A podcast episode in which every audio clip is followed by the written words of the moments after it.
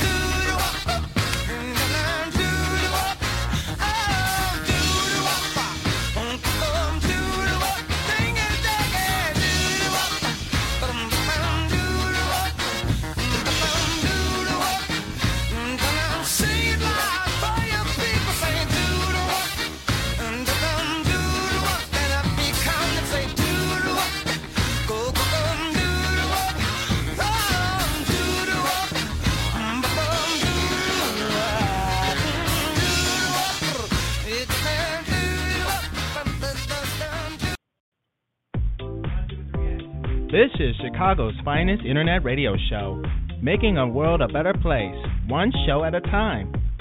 The George Wilder Jr. Show is now on the air. Take it away, Dad.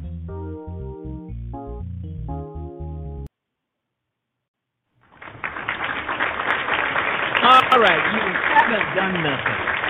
Okay, all right. Welcome to the George Wilder Jr. Show. Thank you for that. Thank you for that, and I know that's out there. Uh, welcome to the George Wilder Jr. Show on Blog Talk Radio. Uh, I feel good, folks, and you should too. I mean, we've uh, been through a lot, been through a lot, and you know, everybody's talking about what has gone on in Texas. This, this is crazy. This is crazy. We got New York, Las Vegas, and now Texas. I think this is the second. Uh, anyway, the second for New York, the second for. Uh, I mean, shootings are shootings are shootings are shootings, and this time people killed as they prayed. And most were children. That's the heartbreaking part about this. A lot of this uh, uh, is so telling because it's it was children. Age, ages I'm seeing here ages ranging from 18 months old to 77 years old. So basically, it was children and the elderly praying inside of this Baptist church, Sutherland Baptist Church, a small community. Uh, I'm I understand it's no more than 400 people or something. I could be wrong, but anyway, it, it is a small community, and uh, you know, I've watched a lot of these folks uh, in interviews on television, you know, uh, telling what they've seen and what they know, and they they just they just look like ordinary common people that will give you the shirt off their back if you ask for it, give you something to eat, or uh, or help you out in your situation. Um, and this guy, uh, you know, wow, 26 people dead. I mean, what is it with these mass shootings that's going on in America? Can't seem to keep guns out of the hands of people who should not have them. Is that what it is? Donald Trump said earlier today because of the shootings, he said, well, it's it, it, at one point he said it was too soon to talk about gun control. Um, that that's Mitch McConnell's line. Donald Trump is saying something like, I'm pretty sure we all have heard it, that uh, this guy was mentally ill. Okay, Donald Trump is saying that he's somebody that was mental. Yeah, and you uh, uh, stripped uh, uh, funding from the bill that Obama uh, did uh, a couple of years ago, a few years ago, um, as an executive order. You stripped that away from the mentally ill to stop mentally ill from getting weapons. he has a nerve that that's hypocrisy. That that's just straight up not knowing what the hell you're doing. That's straight up not knowing what you're doing. But um, this is just Oh wow, this is this is say children, 18 year old, 18 um someone 18 months uh child uh baby, 18 months old, uh elderly people 72, 77 years old. He was shooting inside and outside of the church. There was witnesses of the First Baptist Church. Um 26 killed including children. Terrible. Killed while while they prayed. Uh, wow, nearly half were children. I mean, I just said that, but you know, it's worth saying again, even though it's you know, and we have to. There's no doubt about it, folks. We have to demand uh, an act uh, on gun control from Congress. They don't want to do it. They still don't want to do it. Trump said it's it's too early or it's too soon or something that they're not going to talk about it's crazy. You know, I mean, people are constantly dying. People are getting their hands on guns that shouldn't have them because, you know, of a glitch in the system, as, as they want to call it. But there's no glitch in the system. It's just that these people are in the pockets of the NRA. The NRA, the NRA are bankrolling a lot of these congressmen. Uh, you know, there's nothing wrong with background checks. There's nothing wrong with uh, keeping the hands out of keeping the guns out of the hands of the mentally ill, and that's what Obama tried to do when he signed this bill, uh, when he uh, into law, executive order into law, went and re- erased off the books because what do what does Donald Trump wants to want to do? He want to try to get rid of everything that Obama has done as if Obama never existed. This is how much hatred that uh, Donald Trump has for for uh, Obama. He wants to wipe the slate of Obama as if Obama was never president, or or if he never existed. But that's not going to happen. Even though he's trying to erase away Obama's legacy with all his problems, he just, you know, he just uh, making uh, Obama's legacy more pronounced. And I think he knows it. I think he knows it. And they're saying right now that uh, the shooter um, Devin Kelley was not legally allowed to purchase firearms. And they're saying that he failed through the cracks. Okay, Air Force, he was in the Air Force, they say. uh, Air Force failed to enter Church's shooters' domestic violence record in U.S. database. Wow, that's a big deal because uh, this guy was accused of domestic violence, beating his girlfriend, beating his stepchild, and uh, he was dishonorably discharged from the Air Force for his crimes, and they did not uh, put that information into the database in order to keep him from buying a gun. That was an oversight on their part, from what I'm hearing and from and for what I'm reading and uh, that's bad. That's okay. That that's going to play in the narrative for the Republicans. Well, uh, uh, it's not our fault. It's not gun control. It's just that the Air Force they did not put in the information about this killer in the database where he could not have gotten a gun and those people would still be alive. That's going to be the Republican narrative, and they're going to go with it. So, and that gives them that will give them an out in doing anything about gun control because they're going to blame it all on the Air Force, even though the Air Force, what I'm looking at right now, is taking the blunt of the blame for it. But still, in all, we need gun control in this country. But hey, as long as the as long as the Republicans are lining their pockets with uh, NRA money and big donor money, it ain't gonna happen. All right, the Air Force said Monday that it failed to record the Texas church shooter's domestic violence conviction in a federal database that would have kept him from buying a gun, as I just said. It is 6:10 p.m. straight up in in the city of Chicago, and you know this is just awful. The glaring oversight allowed Devin Patrick Kelley, 26 years old, to pass multiple background checks and legally purchase firearms. The stunning admission from the Air Force raises critical questions about the coordination between the military and the federal background check system that is designed to keep guns from those who have lost the right to purchase them. Kelley, who served at the Holloman Air Force Base, this is Devin Kelley, the killer, who is now deceased,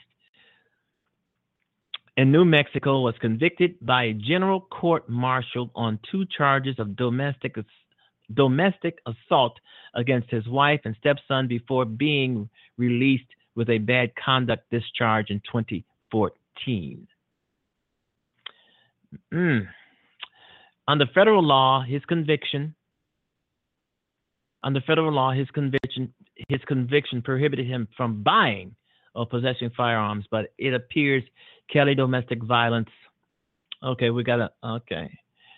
Uh, it appears Kelley's domestic violence offense was never entered into the federal database that gun sellers use to check the criminal history of potential buyers. Wow, that is really that's that that's uh, that's deep. that is really really um, telling. I mean, you have uh, the U.S. military, the the uh, Air Force made a stupid mistake, an ignorant mistake, not putting this guy's criminal record into the federal database, whereas in turn he could not have bought a damn firearm and or any gun, uh, and and these people would still be alive. These children would still be alive. It's awesome. It, it, it's just awesomely stupid on their part you know, the Air Force, as I can see now, they have blood on their hands. And also Congress, they have blood on their hands because they refuse to do anything whatsoever about curtailing guns, keeping guns out of the hands of people who should not have them. I'm all for guns. I'm all for guns. I have a couple here myself. I'm all for guns, but I'm for keeping them out of the hands of those who should not have them. There is nothing wrong with that. If I go out and buy a gun right now, I don't mind uh, uh, showing uh, my credentials and waiting for a background check, a fingerprint check, and all this kind of stuff. You know, uh, and most people wouldn't. Most gun owners wouldn't. You know, they they don't. I mean, who would? If you haven't done anything, if you haven't got a record, if you haven't, you've been playing by the rules, uh, you uh, um, you've not served ten years in jail. Who cares about uh, uh, not wanting to uh, have a have your background checked if you want to buy a, a handgun or something? But I can tell you this: there's a lot of uh, gun agencies, gun sellers who have stopped a lot of people from buying guns because they have questionable backgrounds. So you hardly ever hear anything about that. How they have stopped because a lot of these guys and girls go into these gun show, gun shows, gun shops, and they want to purchase guns, and you know they get their name ran through the federal, local government's database, and it comes back that they cannot have a gun. So a lot of people have been uh, turned down from buying guns because they have enormous uh, criminal an enormous criminal background of sorts. And this guy, he just fell under the cracks. They forgot all about him. And now we have 26 people dead, other people injured. And the majority of the people that are dead, half of them are children, babies, infants, toddlers. This is just crazy. And all we get from the president is he was mentally ill. yeah, and you cut the funding or eliminated all of the funding to keep guns out of the hands of the mentally ill. That's crazy. It's it, it's it's nutty. But as I've said before, the air uh, not the Air Force, but the Republicans in Congress, they are going to take this and going to run with it. When I say they're going to take this, they're going to take what the Air Force has done or stupidly did not do, which is to enter this guy's crime into their d- database. So the, the, the Republicans are going to run with this. But that still doesn't mean that we can't keep in their asses uh, when it comes to um, doing something about gun control. It, the shootings, the killings, the, the mass murders, all of these things are done with guns. Uh, we have to do something. But the Republicans, they're not going to do do anything. They're not going to do do anything about guns. As long as they're the IRA and the big donors and their bosses, the party bosses, are filling their pockets, lining their pockets with cash, they we're we're we're all dead. Put it that way. All right, you've been listening to the George Wilder Jr. Show. The guest, my guest today is author Douglas Sanders. He'll be talking about his book or books, and uh, that should be interesting. So we'll wait on that. But anyway, the news of the day is Air Force failed failed to enter church shooters Devin Kess, Devin Kelley uh, violence record into the United States database. That way, he would have not been able to purchase, hopefully, not been able to purchase a firearm. And those people, those 26 people, children and all, would still be alive today. They were praying to their God. They were praying to their God. Obviously, God wasn't on their side that day. Maybe that's harsh to say, but some people are probably saying the same thing. God wasn't with them. You know, He was not there. You know, and uh, that's the truth. If He was there, they would still be alive. All right, you've been listening to the George Wilder Jr. Show on Blog Talk Radio. Uh, we will be right back. And we're back now with the roundtable, and I have a feeling you guys are going to have a little different comments than Tom Bossert had about that GIF. Let's let's look at it again. This happened. All right. Next on the to-do list. When we take over the DNC. oh my Michael, God. Ashley. my name is Ashley Judd. Ashley Judd is and here. I am a feminist. And I want to say hello to Independence Avenue in the back, all the way down to 17th Street. Wow. And I bring you words from Nina Donovan, a 19-year-old in Middle Tennessee, and she has given me the privilege of telling you what she has to say. I am a nasty woman. I'm not as nasty as a man who looks like he bathes in Cheeto dust. A man whose words are a diss track to America. Electoral college sanctioned hate speech contaminating this national anthem. I'm not as nasty as Confederate flags being tattooed across my city. Maybe the South actually is going to rise again. Maybe for some, it never really fell. Blacks are still in shackles and graves just for being black.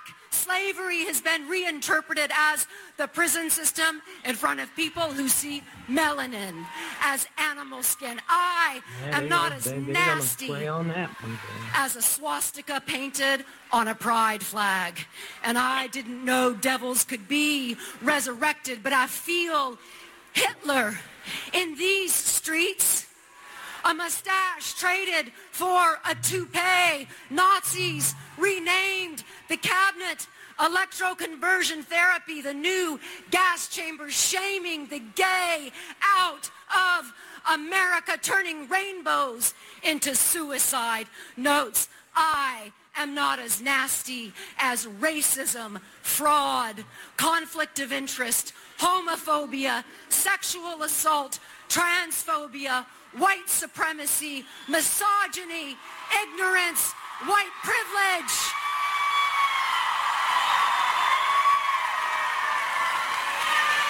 I'm not as nasty as using little girls like Pokemon before their bodies have even developed. I am not as nasty as your own daughter being your favorite sex symbol.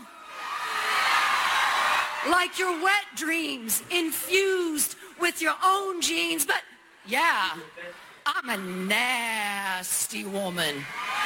A loud, vulgar, proud woman. I'm not nasty. Like the combo of Trump and Pence being served up to me in my voting booth. I'm nasty like the battles my grandmothers fought to get me into that voting booth. I'm nasty like the fight for wage equality. Scarlett Johansson, why were the female actors paid less than half of what the male actors earned last year? See, even when we do go into higher paying jobs, our wages are still cut with blades sharpened by testosterone. Why? is the work of a black woman and a Hispanic woman worth only 63 and 54 cents of a white man's privileged daughter. This is not a feminist myth. This is inequality. So we are not here to be debunked. We are here to be respected. We are here to be nasty. I'm nasty. Like my blood stains on my bed sheets, we don't actually choose if and when to have our periods. Believe me, if we could, some of us would. We don't like throwing away our favorite pairs of underpants. Tell me, why are pads and Tampax still taxed? Ooh, that was a brand name. Why are tampons and pads still taxed when Viagra and Rogaine are not? Is your erection really more than protecting the sacred, messy part of my womanhood is the blood stain on my jeans more embarrassing than the thinning of your hair. I know it is hard to look at your own entitlement and privilege. You may be afraid of the truth. I am unafraid to be honest. It may sound petty, bringing up a few extra cents. It adds up to the pile of change I have yet to see in my country. I can't see. My eyes are too busy praying to my feet, hoping you don't mistake eye contact for wanting physical contact. Half my life. Ashley Judd little low,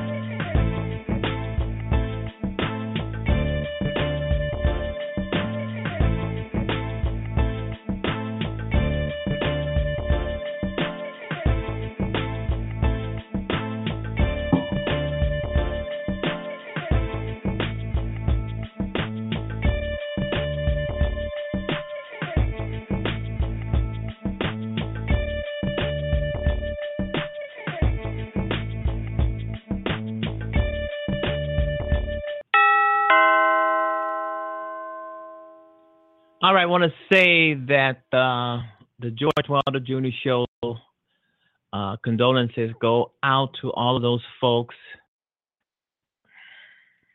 that were massacred praying at their church at a Baptist church in Texas.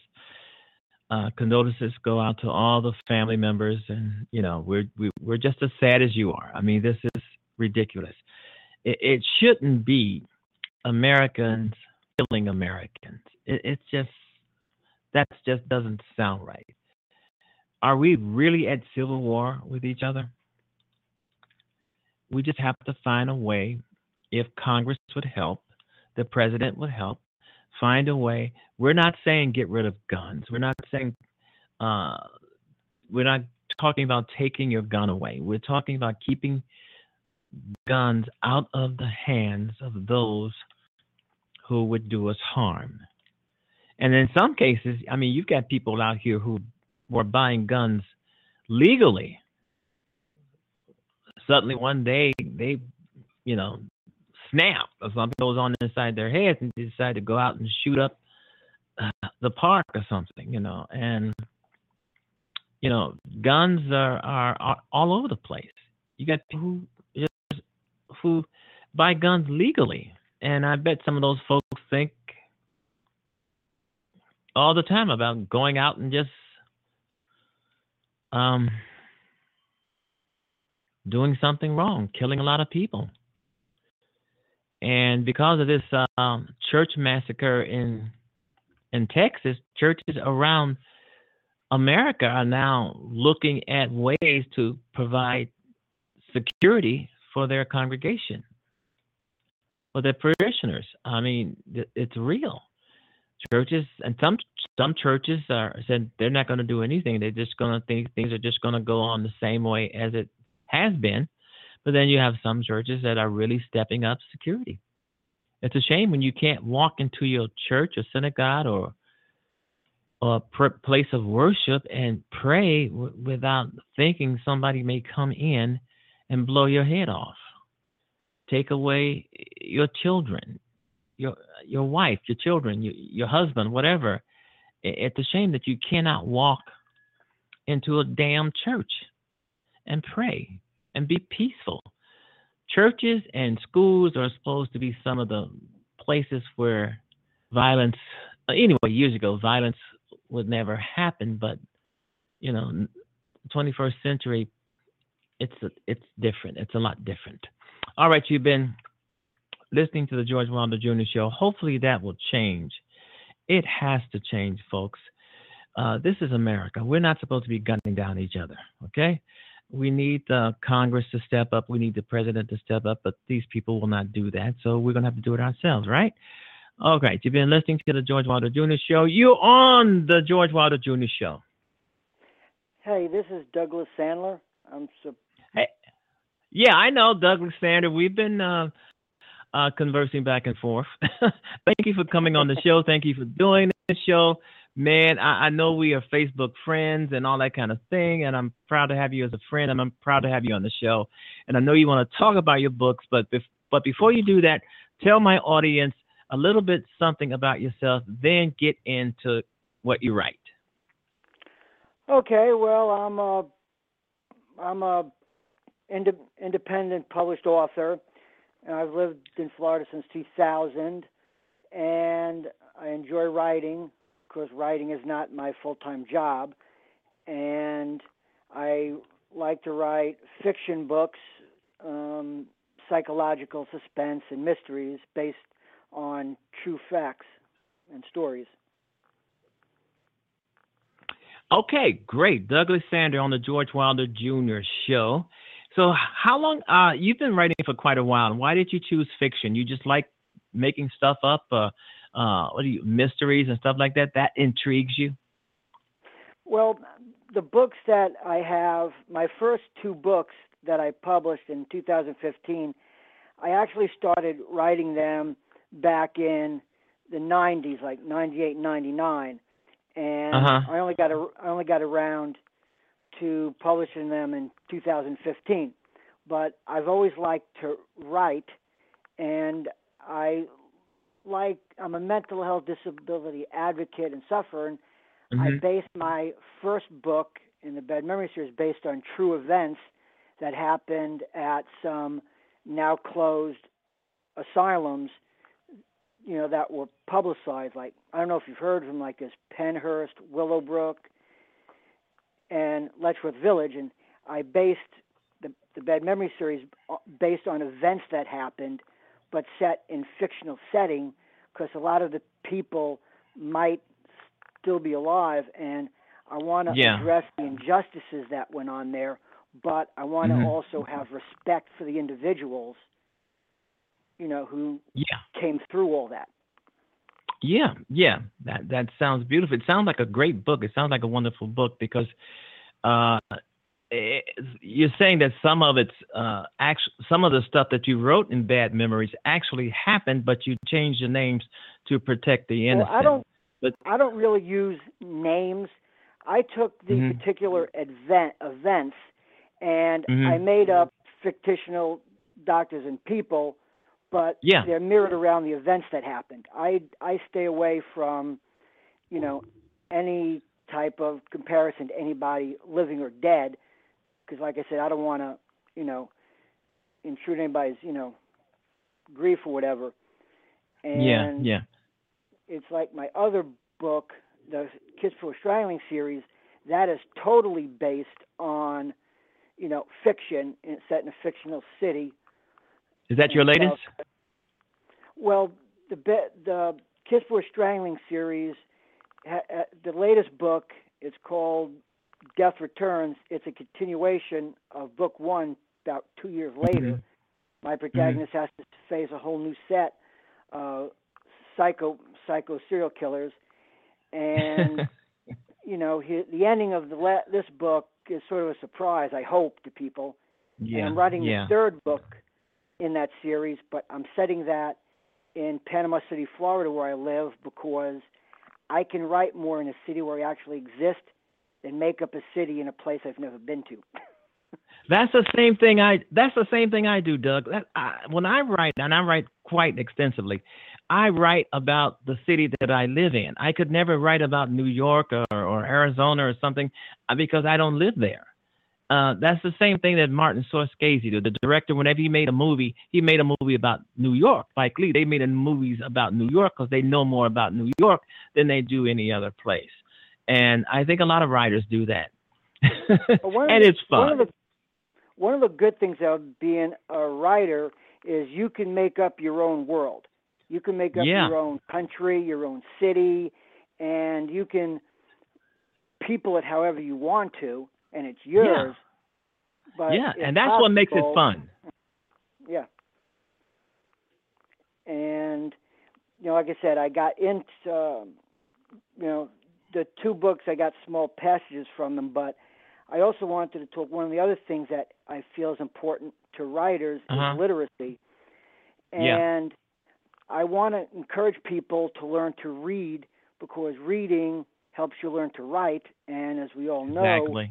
you can't get anything in this world if you can't read and write and- Exactly. That's especially if you're an author, if you read different books, it opens your mind and yeah. you can see things, and it it also helps you to fill any voids in your life because you can get lost in a good book. Yeah. know, I- yeah. That's how I learned. and that- I was going to say, uh, I've said that for years. If you you cannot be a writer unless you are a reader. You know, there is no doubt about that. You have to read, read, read, read, and and like you say, lose yourself in a good book, and then tell yourself one day, hey, wow, I want to be an author. I want to publish a book. You know, but you have to be a reader. You know, you have to read. Yeah, and also I want to encourage you know kids because last uh, September was National Literacy Month. I realize I'm a couple Mhm. months late, but I want to encourage you know kids you know pay attention Mhm. in school and learn to read and write because it'll Yeah. help you get a job. It'll help you be able to articulate better. I have I got my my third degree, but if it Uh-huh. would have been me learning how to read and overcome the learning disabilities, I would have never got what I got. So I want to encourage Mhm. people learn to read. You know, stay in school. Reading is not a waste of time. No, it's not. Understand that. It is not. I- I- it's one of the greatest uses of good times. Of uh, it, it's a good time, you know, if you enjoy what you're reading. You know, Doug, tell us about your latest uh, uh, writings. Okay, the the one of them it's the second book in the Bad Memory series. It's titled Asylum. Mhm. It Mhm. has nothing to do with the first book. It's a totally different era. But Yeah. it's a, it's about a, a doctor who gets a job at a rural Florida asylum, and little does he know he's about to enter the fourth realm of hell. And I've been told by a reviewer who read the book that while it was a little too short for her, it's a you know it's only like 68 pages. She said the nurse in my book makes the nur- nurse Ratched from One Flew Over the Cuckoo's Nest to look like a pussycat. Yeah. Wow. So, I'll let people You know, chew on that one. Yeah. Uh, I, I just want to interject for a little bit. I do a lot of short stories and novelettes too, and I've I've had people read my stuff and say that they're too short, that it ended uh, a lot sooner than it was supposed to. Uh, but and then I've had people give me negative reviews because it was so short. They got pissed off that it that it ended so soon. That ah, you know. But Well- I love I love short stories, and I'm going to keep doing them because uh, there's so many readers out there who also love short stories. Sometimes people don't have time to read a, a 300, 400 page novel. They just want something short and sweet, but also powerful enough to keep them reading. But see, I also write when I write my books. I usually don't do outlines. The only reason, you know, Bed of Asylum is so short, I had to write a 6,000 word novel for my creative writing class at FSU, Mhm. and Mhm. I had ex- I expanded it later an extra 6.5 thousand words. But I write till the story ends. I don't add stuff just for the sake of adding it. If unfortunately the story ends in 12.5 thousand words, you know that's when it ends. I don't want Right, to exactly. extending it out if I don't need to, because then the reader's just A lot of- off. Right. A lot of a lot of writers do that. They they'll just find anything anywhere, just throw it in a book, or they'll make up many characters just to extend the story a little longer before they really get to the juicy parts. And I call that just you know they're just uh, a lot of rhetoric, a lot of talk. Uh, they're you know it, it's uselessness because I've read a lot of books that you know if you trying to get to the good stuff, you got to wad through so much. Uh, uh, BS didn't get to the good stuff, you know. So that Yeah. that's why I write short stories, is because I get right to the sh- I get right to it from the first page. Because when you're doing a short story, you got to get right to it, into it, in on the first page, or people are going to be turned off because before they buy a book or a story, they're going to sample it first, you know, and that'll let them know if they that'll let them know if they should purchase it or, or what. Well, one of the problems when you got ADHD like I do, you don't want to. You don't. You, I get distracted easy, even though I take medicines to keep me focused. So I Uh-huh. really don't want to extend things out because I could have a tendency of getting lost. and you know, I don't particularly like getting lost when I'm writing and can't find my way back. Yeah. So I try not to make things more difficult than they got to be. But you do enjoy writing, I can tell.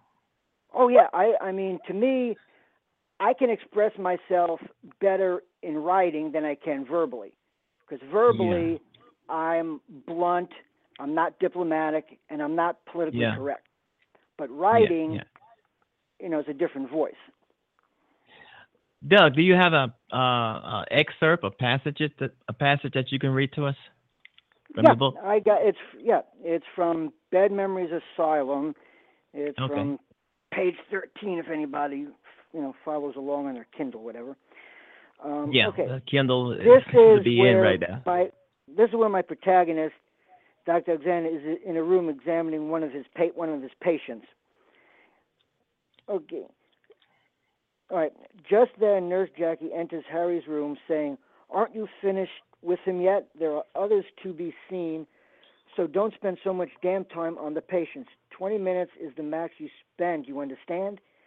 Dr. Alexander gets up and challenges Nurse Jackie by saying, I will spend as much time as I need to be sure the patients understand why I'm doing things to them. I am a doctor and you you're only a nurse. Nurse Jackie's eyes flash and she takes a threatening step forward.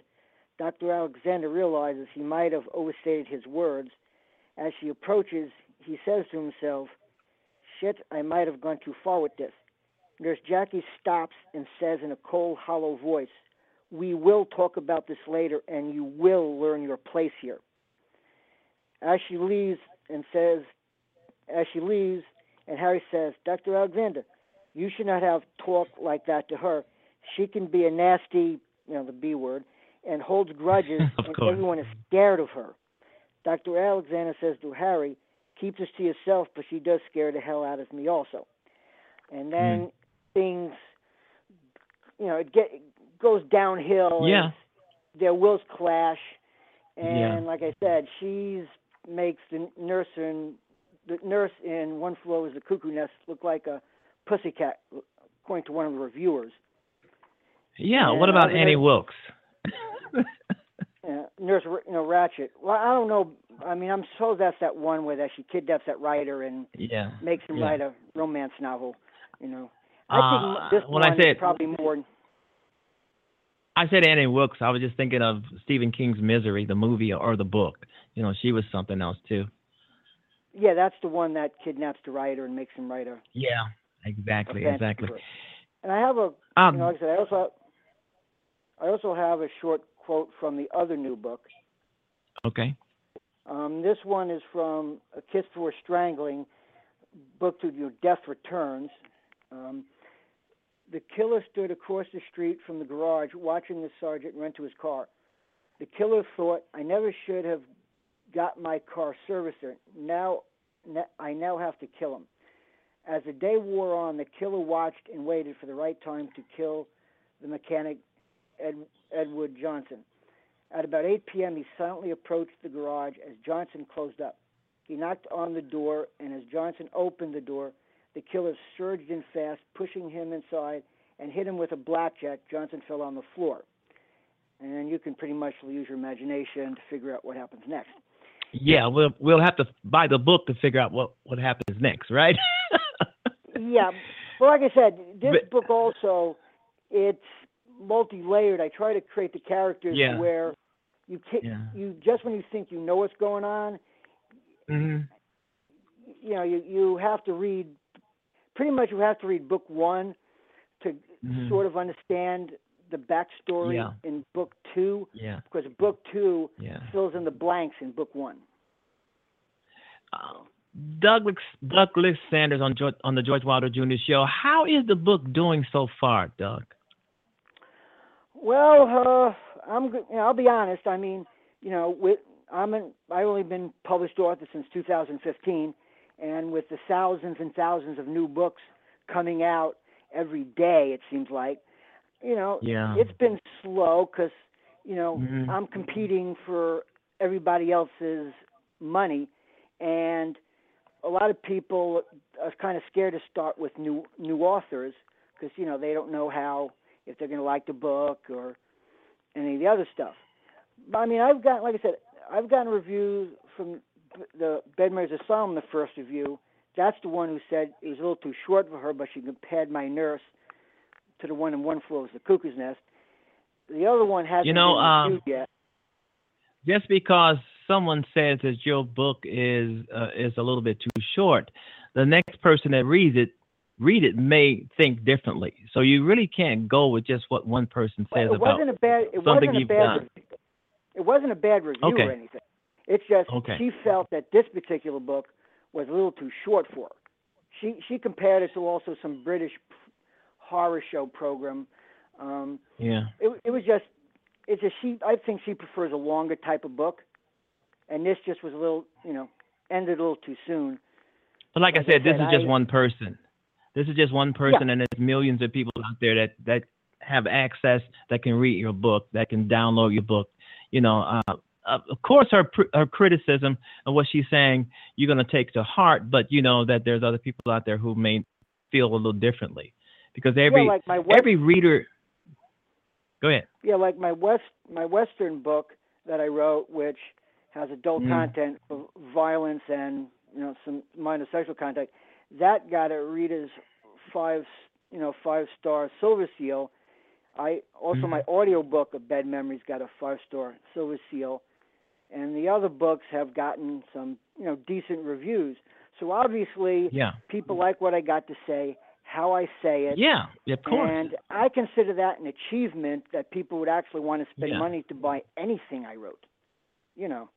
But the Mm. but the thing is, Doug, and that's for any writer. You for any new writer, even, even if you've been writing for two years or twelve years or twenty years, you you have to hang in there. People have to come find you. You have to you know let them know that you're there. You know, and you got to keep your book in their faces. You know, even if they get sick of it, keep it there. And after a while, they're gonna go check you out. You know, you you have to really really uh, keep your book out there among them now and that's what i done and i found i find that it works uh, people will say god my goodness he, he keeps putting this book in our faces. What is it? Let's go check it out. Bing. That's what you have to do. You have to you have to keep it out there. People people like you said millions and millions and millions of books are published each year. And you're you're trying to get your book uh, noticed among all of that clutter. It's going to be tough unless you you know you you're on Facebook, so that's one of the best places to do it, and LinkedIn what- and Google. Well, one of the things that I, I've learned is when I got my last degree from FSU, which I just graduated from, I ta- I Mhm. took a creative writing course because I wanted to take one, and I'm amazed. I mean, the stuff I've learned is like opened my eyes. I learned stuff that I, you know, never knew. And I'm like I said, I'm still learning I'm still learning how Yeah. to write books. They gave us a book that we had to use and I'm like it opened my eyes, you know, to stuff that I never knew was involved in a book. So when I Mhm. look at it, I'm still learning my craft and if I can take more creative writing courses, I'm going to because it'll expand my ability to evolve to be able to say things using the right words that because a word has different meanings. And Okay, Doug, uh, why do you think people should buy your latest book? well, besides, well, because I want to encourage people, you know, to to read, and I want to give them a book that you know they can read. It doesn't have gratuitous sex, gratuitous violence, which you know I never really liked in books. And again, to encourage people to read, and plus, mm-hmm. I want to share what I have to say and my way of thinking with people in a in a safe manner. And if people can get lost in the book and have their minds, because the human mind's a better imagination than anything. So I want to try and help people to be able to transport themselves to other places to maybe get some enjoyment out of my books. And I want to share, you know, because you know I I want to share my my writing skills and what I have to say with Mhm. people. Okay, so where I- can we go find your books? Where can we uh, buy them, download them, read them? Where, can- where well, can we find they're your books? available. Well, they're available on. They're definitely available on Amazon. You can. Um, Mhm. They're pretty much available at any online bookstore you can think of. Barnes Mhm. and Noble. Um, there's a there's a German bookstore. I can't remember the name. There's Scribe. There's any of pretty much any bookstore in the known hemisphere, if it's legitimate, will have any of my books. And you can even go on eBay and buy them. Although the prices you will pay on eBay, I don't recommend buying on eBay because the prices you pay are more than I'm Yeah. actually charging for the books. So Yeah. you know, but you can go to Amazon, any of those you know reputable places, and on Mhm. the World Wide Web, and buy Mhm. them. I mean, it, they're easy to find in either paperback if you like something to hold on to, or Yeah. Kindle or digital. Yeah. But pretty much anywhere in the known people want- universe. If people wanted to get in touch with you, how would they be able to do that? Well, the easiest way is I have I have I have two main author pages on Facebook. You know, Douglas Mhm. Sandler author, and the um, other one, Douglas Sandler's other book page. Those are my two official author pages on Facebook. I have my personal Facebook page, which you can, you know, get in touch with me through Facebook, or I'm on Twitter at Douglas Sandler Author, or Douglas five one zero two. And but you know, Facebook's easier to get a hold of me because I'm on that a lot. Twitter, you know, Yeah. you, I might not get there every every second of every day, but Facebook is by far the Oh. best way. And you can query my name on the internet, and I'll come up. I mean, there's stuff all about me on the internet, so I'm a pretty easy person to find. Yeah, so am I. so am I. All right, author Douglas Sanders on the George Wilder Jr. Show. Thanks for coming on, man. Thank you very much. All right, well, thanks for having me. No problem. Services paid for through the Ukrainian president's political party. I think it's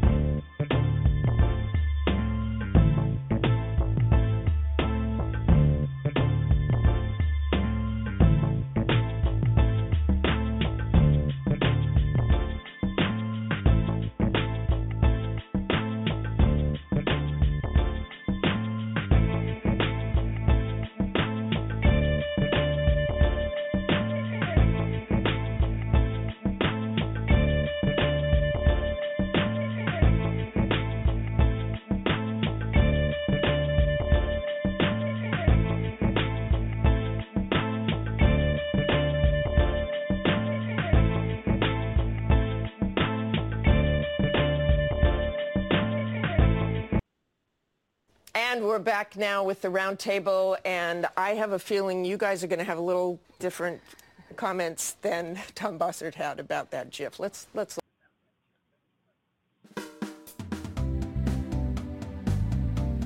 If you would like your product, service, or your book to be mentioned on the George Wilder Jr. Show twice a day, four days a week, right here on the George Wilder Jr. Show, just email the show or email its host for more details. Thank you.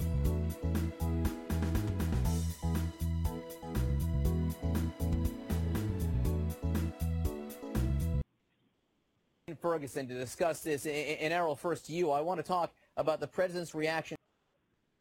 Let me talk to Donald Trump and explain to him that as President of the United States, he represents blacks and Jewish people and Hispanics and people of every color and every creed. And it is his job as President of the United States to stand up for each and every American, to stand up vertically against racism and bigotry.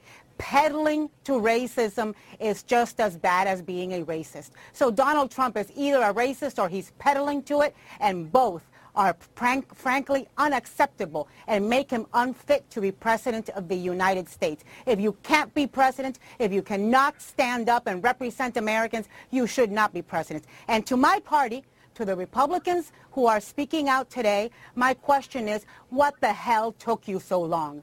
When someone shows you who they are the first time, believe them. For too long, Republicans in Congress, elected leaders, have looked the other way while a misogynist, racist, bigoted pig is in the White House. Let me tell you, we cannot capitulate the office of the presidency of the United States. We cannot capitulate moral cl- clarity. We cannot capitulate principles. We cannot capitulate Republican values and American values. No piece of legislation no bone that he may throw on policy, no regulation is worth cheapening the office of the United States this way. It is breaking us apart. It is not news that's mm-hmm. breaking us apart. It is the President of the United States who is causing this news. So Republicans need to stand up, need to grow a spine, and need to reject him. They don't, I'm tired of hearing Republicans say they're disappointed and disturbed by something he says. You know what? When he invites you to the White House, don't Yeah. go. When he invites you to dinner, don't go. Do not stand next to him until he starts behaving in a presidential manner. Go- and if he can't, you've got to confront him over and over and over and over again. And Governor, here's, here's, what, here's what folks are saying. Um, those comments today that were at Trump Tower, in the same place where he launched his presidential campaign in June of 2015 by saying this. When Mexico sends its people, they're not sending their best. They're sending people that have lots of problems, and they're bringing those problems with us. They're bringing drugs, they're bringing crime, they're rapists, and some, I assume, are good people. So, Governor, you know, the folks who his critics are saying he showed us who he was in those comments over two years ago. At least he's consistent. He hasn't changed. Should, and people shouldn't be surprised by his behavior today. They expected it all along. What do you take? What issue do you take with him by saying just what he said? The fact of the matter is, being a border governor, we know that we're not getting the best that what Mexico can send to us. We know that the drug cartels are down there. We know that the rapists are coming across, and then they go to sanctuary cities, and then they head back, and then they come back here again. You know, this is America. The American people ought to be protected also. And I'll let you respond to that as, as, rhetoric. as a Latina. I'll, I'll let Again, you respond again, to that, uh, Anna.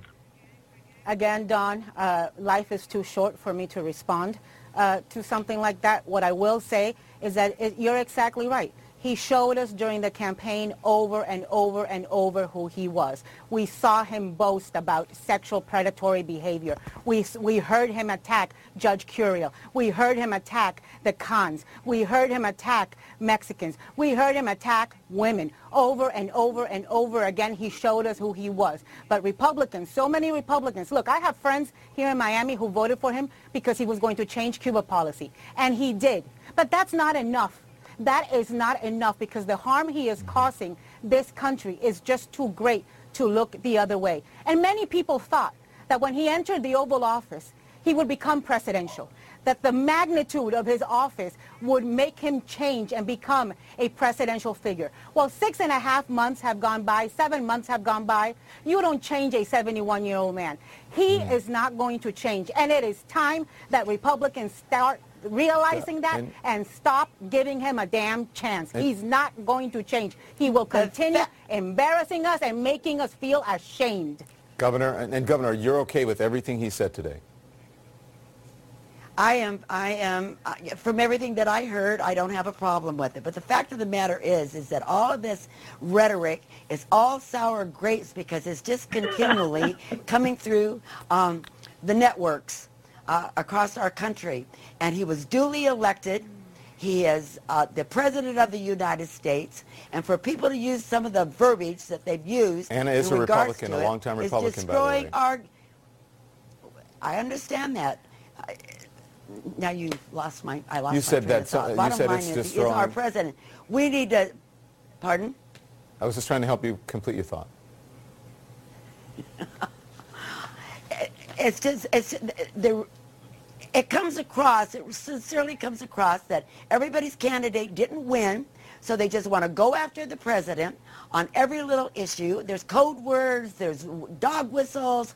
There's you know this and this that. I mean, my God, I've lived again a long time, and I've never ever seen uh, part of our country behave in this manner to this extent. It's over the top, and it's disturbing. And so many. There are people who are watching, Governor, uh, who will say that they, said. they sounds like you're talking about Donald Trump and those people who were out there with torches the other night. Well, those are bad people. Those are bad, bad people. I mean, nobody nobody's going to say that the Ku Klux Klan carrying tiki lights are good people. Nobody should say that. Let me- Well, the president said that today. He said are there were good some good people people in Let, there. let- let me just let me just say this. there- I do not think well you can ask any American. Wait, Jan, I don't interrupt you, so please give me the same respect that I've given you, which has taken enormous restraint. I haven't my part. interrupted you, Anna. I, haven't. I haven't interrupted right, you. great. Then let me then let me I finish my thought because I can actually Hannah. keep my train of thought. Uh, one of the things he did today, by the way, was also come after and attack the senior sen- senator from Arizona who is battling brain cancer right now. I find that offensive, not only as a friend of John McCain's, but as an American. I find it offensive as a human with empathy. I find it offensive for my friend Cindy and Meghan McCain. I find it unacceptable. And if anybody is going to ask me to respect Donald Trump because he's president, first I would say to them, tell him to respect the presidency. Mm-hmm. Tell him to respect the American people. Tell him to treat his office with the dignity that it Let deserves. let- Do not hold me to a higher scrutiny than you hold him. Do not hold me to a higher scrutiny when it comes to rhetoric than you hold him. He is the one that is dividing us. Are it is you- not us. Believe me, I got over Jeb Bush years ago, okay? He ran a terrible campaign. If you think this is sour grapes over Jeb Bush, you are sorely mistaken. This is pain over what is happening in the United States of America. Making the world a better place, one show at a time. The George Wilder Jr. Show is now. The George Wilder Jr. Show is now on the air. All right.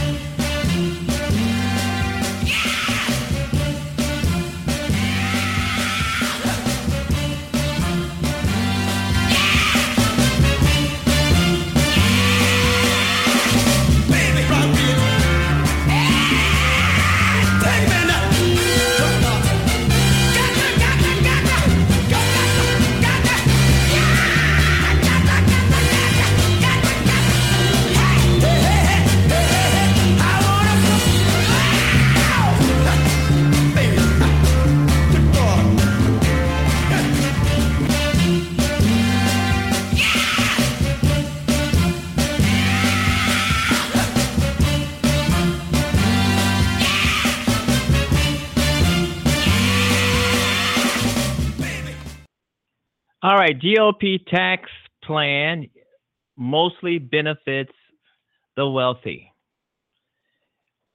We already knew that. We already knew that.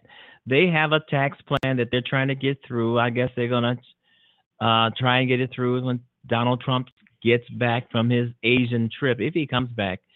So many Americans are saying that he probably should stay over there. And they don't want him back. Donald Trump's coming back. they don't want him there. so he has to come back. So uh uh and they're trying to get their tax plan through folks. It is a wealthy giveaway, a tax cut. It is totally for the wealthy. Nothing they're trying to sweeten the pot saying the middle class is going to get this and the poor is going to get that. Nobody's going to get anything but the rich. And all of it along with lies you know, the Republicans right now are working undercover to pass this tax plan, but they need the president's signature to make it law. And uh, they are working undercover to pass this tax. The Republicans are trying to reshape America uh, into their image. There is no doubt about it. This is why they're not doing anything about gun control. They're not doing anything about anything. Since Donald Trump has been in office, I don't think Donald Trump has done one thing significantly. Nothing. Uh, we still have Obamacare. Yeah, it's it's weakened, but we still have it. It's still here.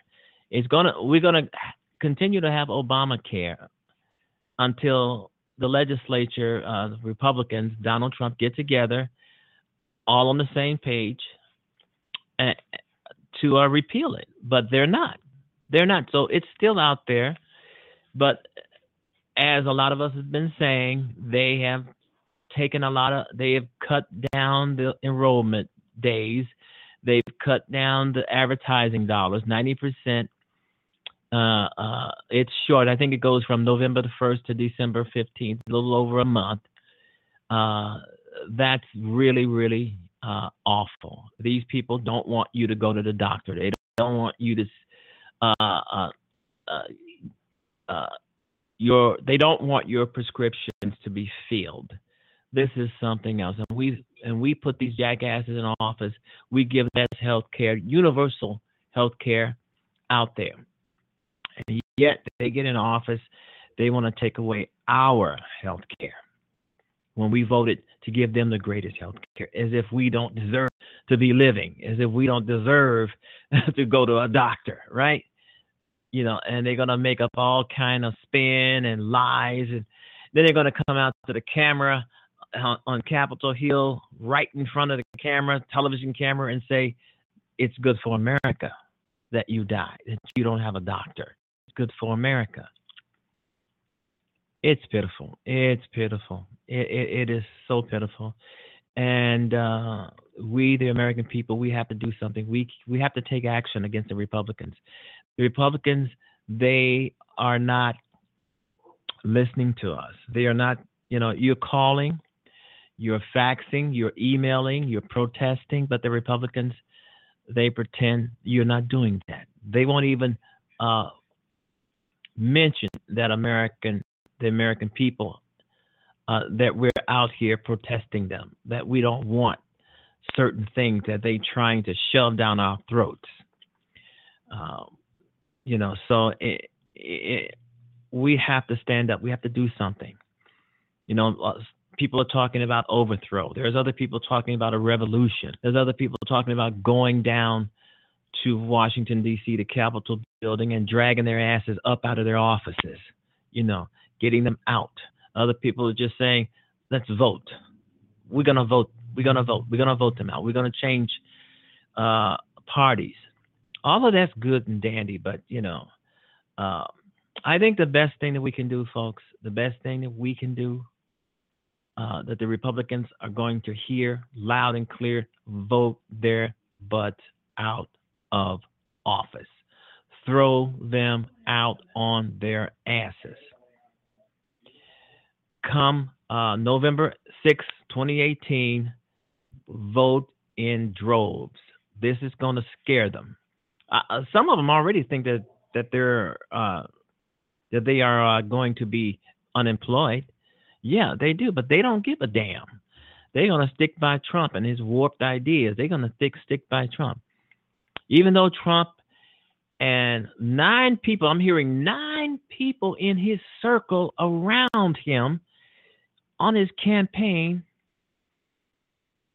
colluded with Russia in some way or fashion. Colluded with Russia. And there's going to be more convictions coming out real soon. I'm hearing Flynn and his son. Uh, uh, obviously, people uh, that I that you never heard of being convicted of collusion with Russia or lying to Congress, uh, perjury. Um, it, it, it's, I mean, get your popcorn. This is fabulous. I was saying yesterday, was it last week on the show? I was saying that um, if they made a movie out of what's going on in the White House, Donald Trump, it would have to be a trilogy, a three part movie, because this is good and it's long. And if you're writing a book, I mean, if you're writing a book, if you have a book and you compare what you're writing in your book to what's going on today, wow, you better revise that book, right? you better do some more editing because uh, uh, I don't think there's a book in the world that's published today that can beat out what's happening uh, literally in reality in America today. Oh, there's going to be plenty of books written about this, and some already written. Um, I mean, uh, um, Keith Olbermann has a book called "Trump is effing crazy." I mean, I don't need to go out and and spend twenty five dollars on a book to know that Trump is effing crazy. We all know that. I mean, Keith, tell us something we don't know. Tell me something I don't know. But I'm I'm still saying that uh, even though there's a lot of books, millions of books being written every every uh, uh, year, uh, even as I speak, but uh, what's going on in the world today doesn't even compare to what you what your book may be about. I was reading Danielle Steel, uh, one of her books. I think it's called Country, and I was amazed that she didn't say anything. you ever read a book where uh, the author? I mean, you had a 400 page book, and actually nothing. She's not saying anything. It's a bunch of rhetoric it's a bunch of um I can't think of the word. I've been trying I was trying to think of the word when Doug was on the show. Um I can't think of the word uh, rambling. That a bunch of rambling. That's it. Rambling. And I, I have nothing against Danielle Steel. I, she's got about a hundred books out there. I mean, she's making money over head over heels uh, money. She's a she's a beautiful lady. But uh, country to me, I'm just another critic, okay? country. I mean, I read her book. She's got thousands of them. But country, I read a few pages of it and I wasn't thrilled. I mean, it, it wasn't boring, but it wasn't interesting either, because it, to me it wasn't anything said. Now, if you read Danielle Steel's book, Country, or any of her books, and you like it, then that's you. I mean, we have different tastes. I mean, I do in some cases. Sometimes I do enjoy romance. I've written about it myself, short stories, uh, but I'm not a I'm not truly a romance writer You know, I don't think there's many guys out there who are romance writers. Most of the most romance writers are women. You know, uh, but I have done a couple. I've done a couple of romance stories because I just wanted to kind of change the pace up a little bit and to see if I can actually do it. but majority of the time, uh, romance writers are are women. But anyway, let me get back to uh, what I was talking about. Is that uh, if you have a book out there and you're comparing your book to what's going on in the world today in the White House, uh, it, it, I mean, it it's a far cry from uh, being that um, powerful and salacious. You know, what I'm saying. Um, I'm working on a uh, on a story right now, and I'm by what's going on out here in the world today. I'm changing a few things around to make it more updated to what's going what's happening out here in the world today, even though it's fiction. But I have to, you know, put in my stories and books, uh, uh, at least sprinkle it with some some uh, nuggets of what's going on in the world today, because this is just one big movie. and people are going to jail left and right in Donald Trump's world. And more people will be going to jail. As long as Bob Mueller stays the um, special prosecutor and uh, he is racking them up. And we're all waiting to see Donald Trump go down, which is where he should be. Because he is taking America down. Let's say if Donald Trump does get convicted, does and he's uh, does get convicted, he's going to have to resign or quit or be impeached if Mueller convicts him. But still, in all, it will. A lot of Americans will be jumping up and down, happy as hell. But you have to realize this is going to be a real big black eye for America. When Trump I didn't I did not elect Donald Trump. I did not vote for Donald Trump. I'm pretty sure a lot of you out there did not vote for Donald Trump. But Donald Trump ended up being president anyway. However, I never ever wished him to fail. I never wanted Donald Trump to fail. I didn't want him to be my president. I didn't want him to be president, but he finally president, but I didn't want him to fail. And uh, like he is, like some of his people are saying that we wanted him to fail. I never wanted any, uh, Donald Trump to fail. I don't think any American wanted Donald Trump to fail. We wanted him to be successful because when a when an American president is successful, the United States of America is successful. We wanted him, but he's an asshole, and and that's a different thing. That's a different thing, you know. Uh, I never wanted him to fail. I wanted him to. I, I wanted people. I was telling people on the on the show here to give him a chance. I was telling people on the show to let him do his job. I never wanted him to fail, and I think as I'm gonna say this again, and I think a lot of people in the United States did not want in the beginning did not want him to fail. But we see Donald Trump is failing all by himself the American people are not helping Donald Trump to fail. We are not helping him to fail. We do not wish him to fail. But he's telling us. And the White House in Washington, D.C. belongs to us. Donald Trump just occupies it for a little while, and then he's out. Then the next president is in. Hopefully, he's out because he's thinking about another term, and that cannot happen. We don't even really know if Donald Trump is going to make it to the midterms, November 2018. But if he does, then we must vote out these Republicans. We have to vote them out. They're thug, they're crooked, they're colluders. We have to vote them out. All righty, what is this? I'm looking at Facebook here, folks. Um, let's see. It's Trump killed Obama's bill keeping guns out of the hands of the mentally crazy.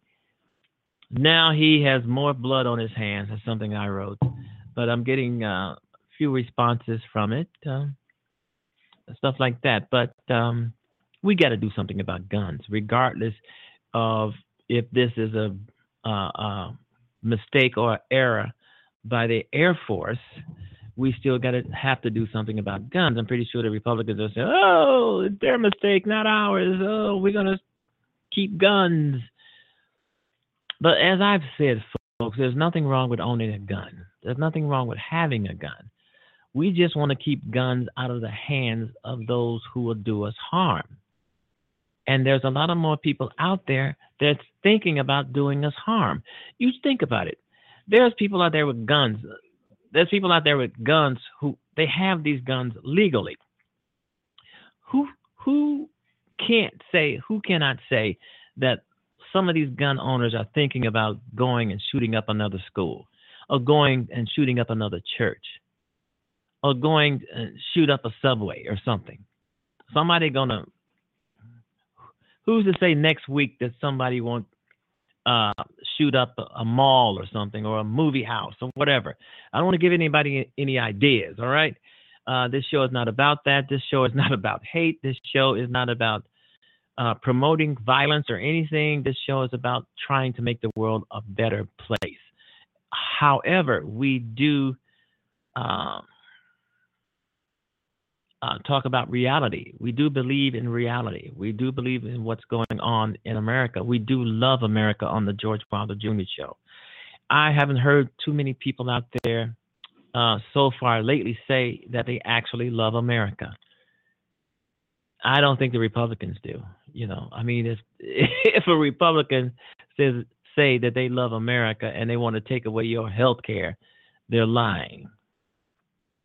Republicans say they want to they love America but they want to take away your food stamps, they're lying. Yeah, you know, a lot of people when they buy a house, they think they own it.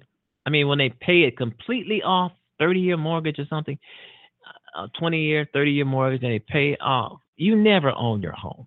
You can pay it off and you never own it. You never own it. The government always own your home. And a lot of you are probably knowing know where I'm going with this. Yeah. Um, you have property taxes that you pay every year. Right? Especially in America. You have property taxes that you have to pay on your home every year. Even if you pay it off, you know, pay off a, a hundred thousand dollar home or two a hundred and fifty thousand dollar home, two hundred pay it off in thirty years, twenty or thirty years. And you think you own it? No way. Because you got a property tax bill every year and, and it goes up every year. And if you miss uh, your your tax payment on your house, the government it belongs to the government. They're gonna come get it, which is ridiculous. All right, you've been listening to the George Wilder Jr. Show on Blog Talk Radio. We will be right back.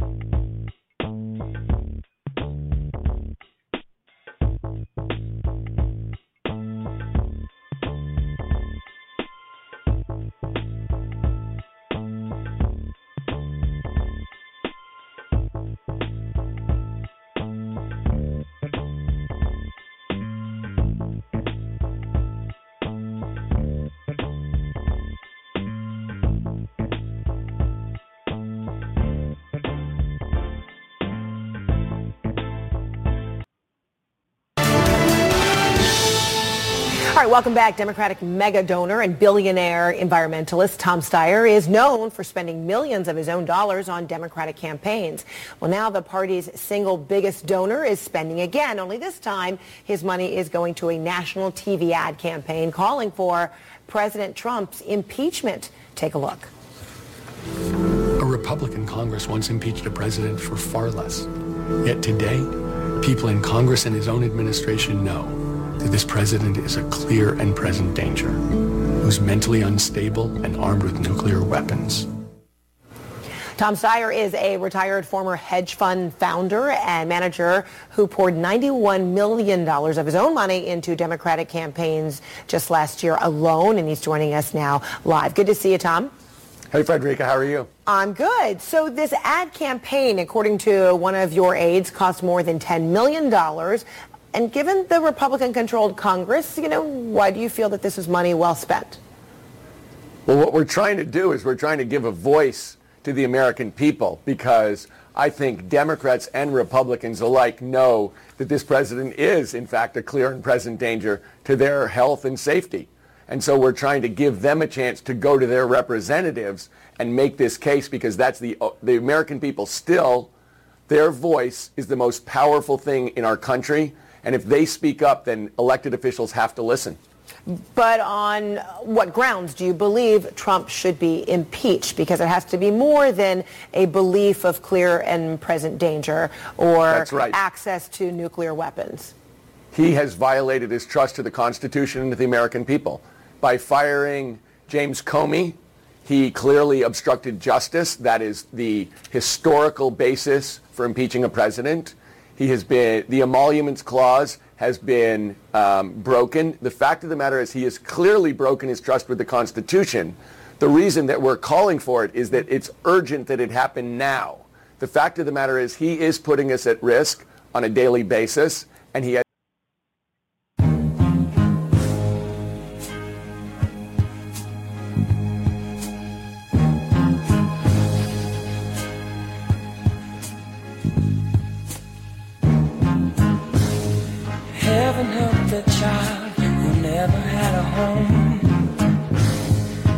help the girl who walks the streets alone. Heaven help the roses if the bombs begin to fall.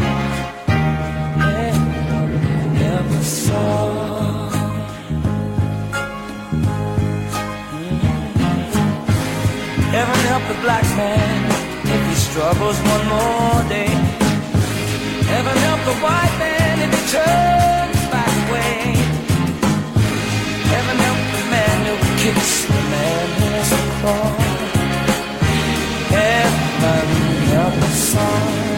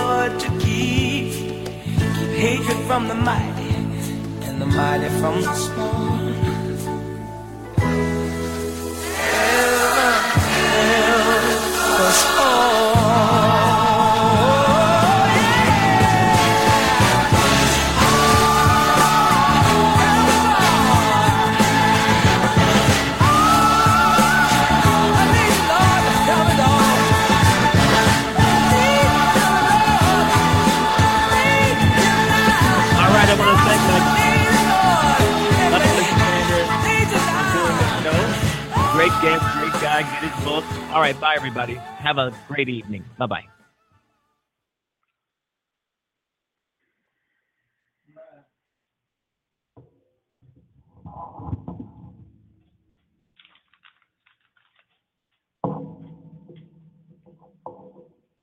With the Lucky Land slots, you can get lucky just about anywhere. This is your captain speaking. Uh, we've got clear runway and the weather's fine, but we're just going to circle up here a while and uh, get lucky. No, no, nothing like that. It's just these cash prizes add up quick. So I suggest you sit back, keep your tray table upright, and start getting lucky. Play for free at LuckyLandSlots.com. Are you feeling lucky? No purchase necessary. Void where prohibited by law. 18 plus terms and conditions apply. See website for details.